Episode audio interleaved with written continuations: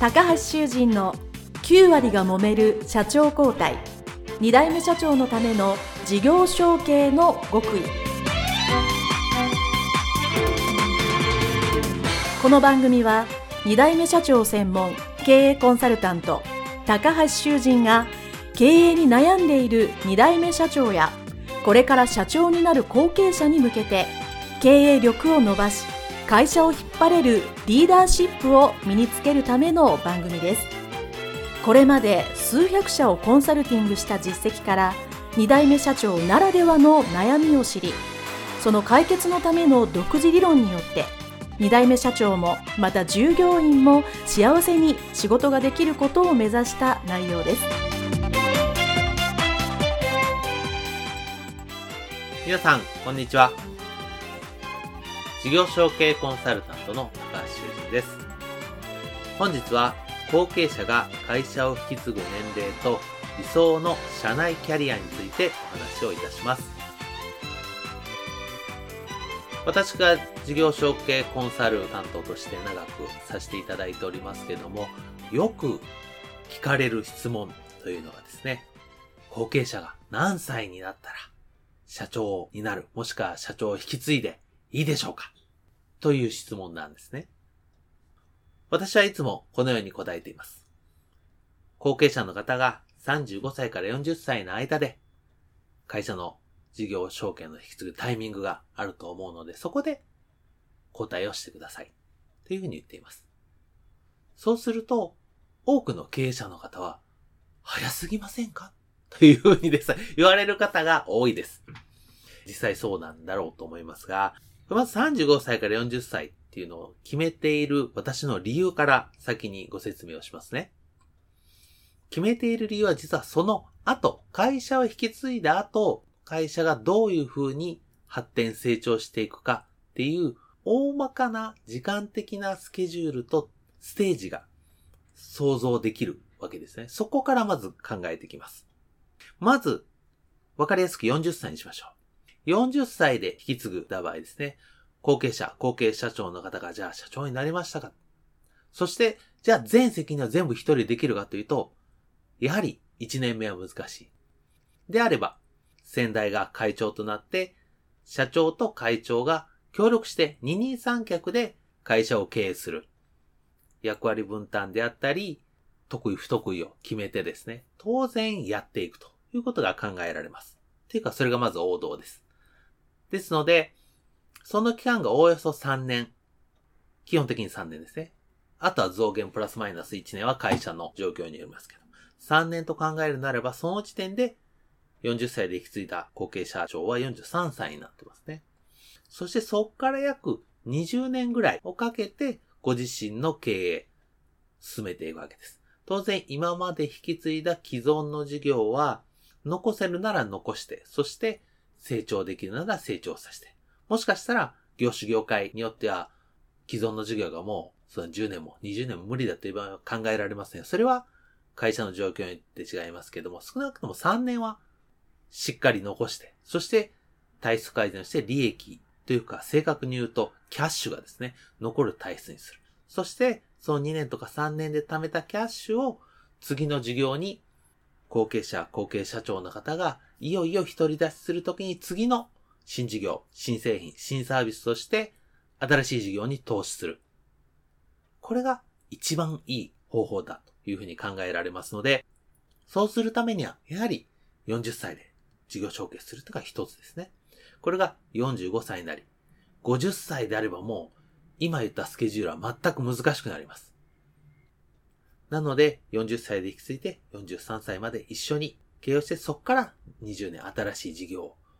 どんどん成長させていくというのが一つ理想的な形になります。そしてもう一つ、これは統計としてやはり40歳ぐらいで引き継いだ方が50歳で引き継ぐより会社は成長できるし、そして成長率も高いというデータが出ていますので、やはり40代のエネルギッシュなうちに引き継いでおくというのができますし、当然逆に40代であれば少々の失敗はそこから取り返せますね。そして失敗してもよしやろうというふうに言えます。でもこれが年が重なれば重なるほどやはり失敗するのは怖くなる。守りになりますね。これは仕方がないことです。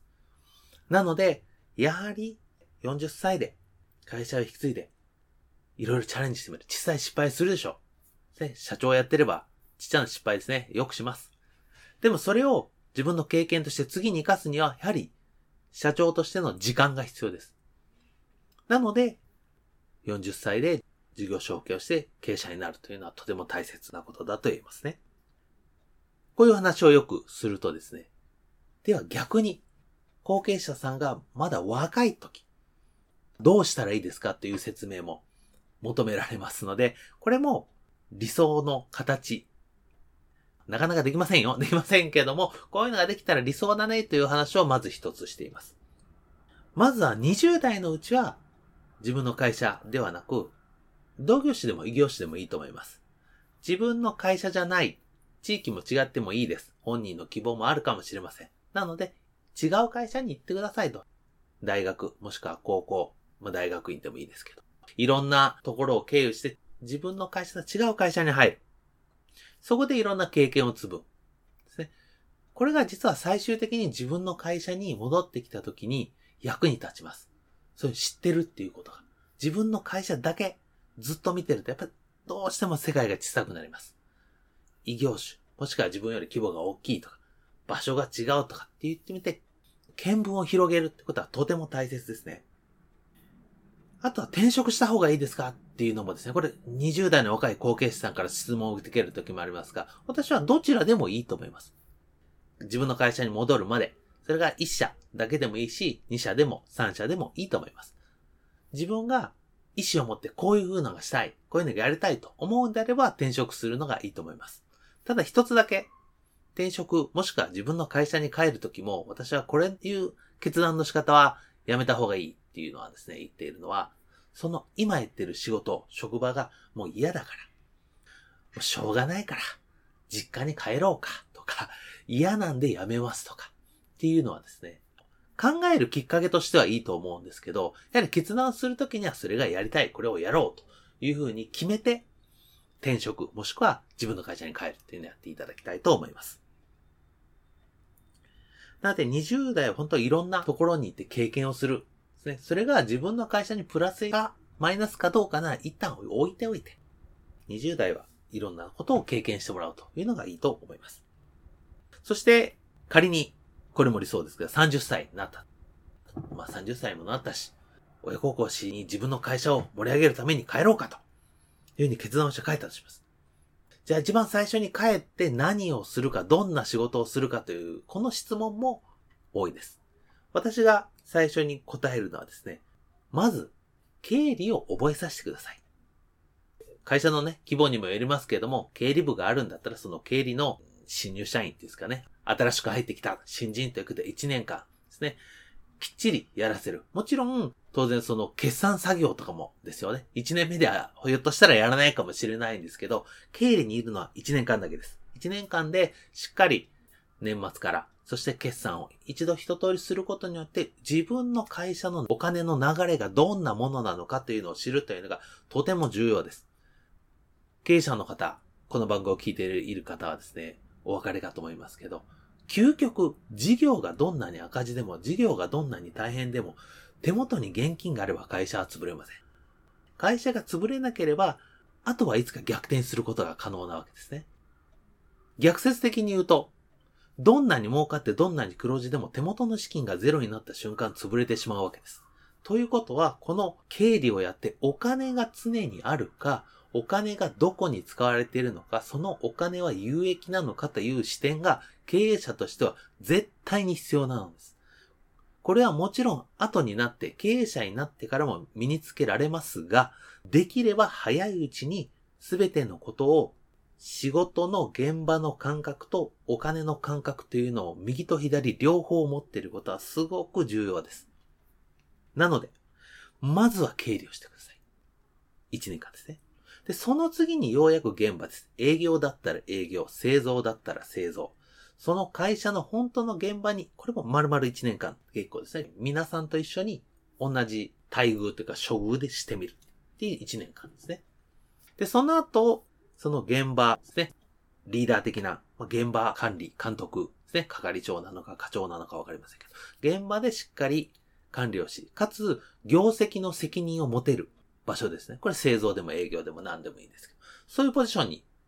2年ほどさせていただいて、どうやって数字を上げるのか、で、当然人を使うわけですから、その部署の人間をどういうふうに一緒に目標達成のために頑張れるかというのをですね、これ見つけてほしい。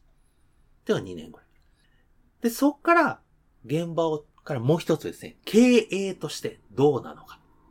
ということで、経営管理の役割。ここだとおそらくもう常務なのか、平取りなのか、名前上部長かもしれませんけど、経営陣の一人として数値ですね、業績の数値、資金、そして人ですね。この人、物、金の3つです。この3つをちゃんと経営者になる前に経営者の経営陣の一員としてやるというのが3年ぐらいあると。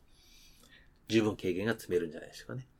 もちろんこの経営幹部、経営陣の一人になってから、そこからそこでやっぱ経営学とか様々な知識も必要になってきますので、そこからさらにね、3年間ぐらいは社内だけなく社外に勉強行ったり人脈を広げたりというタイミングになってくると思います。なのでこれだけで今言った経理が1年、現場が1年、現場管理が2年、経営管理が3年ということで、これだけで7年時間が必要になってきますね。理想で言ったら30過ぎに入って7年、8年こういうのをしてもらうと、もういよいよ40前なので、じゃあ40で事業承継しようかというのがですね、非常に理想的な流れになってきます。もちろん、会社の規模であったり、経営者さんの年齢によってはね、それが早まったり、もう少し遅まったりすることは多少あると思いますけど、まずこの王道ですね、うまくいくタイムスケジュール、基本の形というのを知ってもらうというのがとても大切かと思います。皆さんの会社はですね、どうなのかというのは、また気になるようであれば、私の方に問い合わせをいただければ、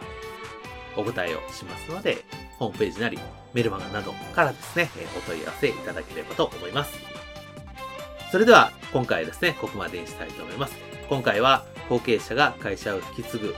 年齢と理想のキャリアについてお話をしました。どうもありがとうございました。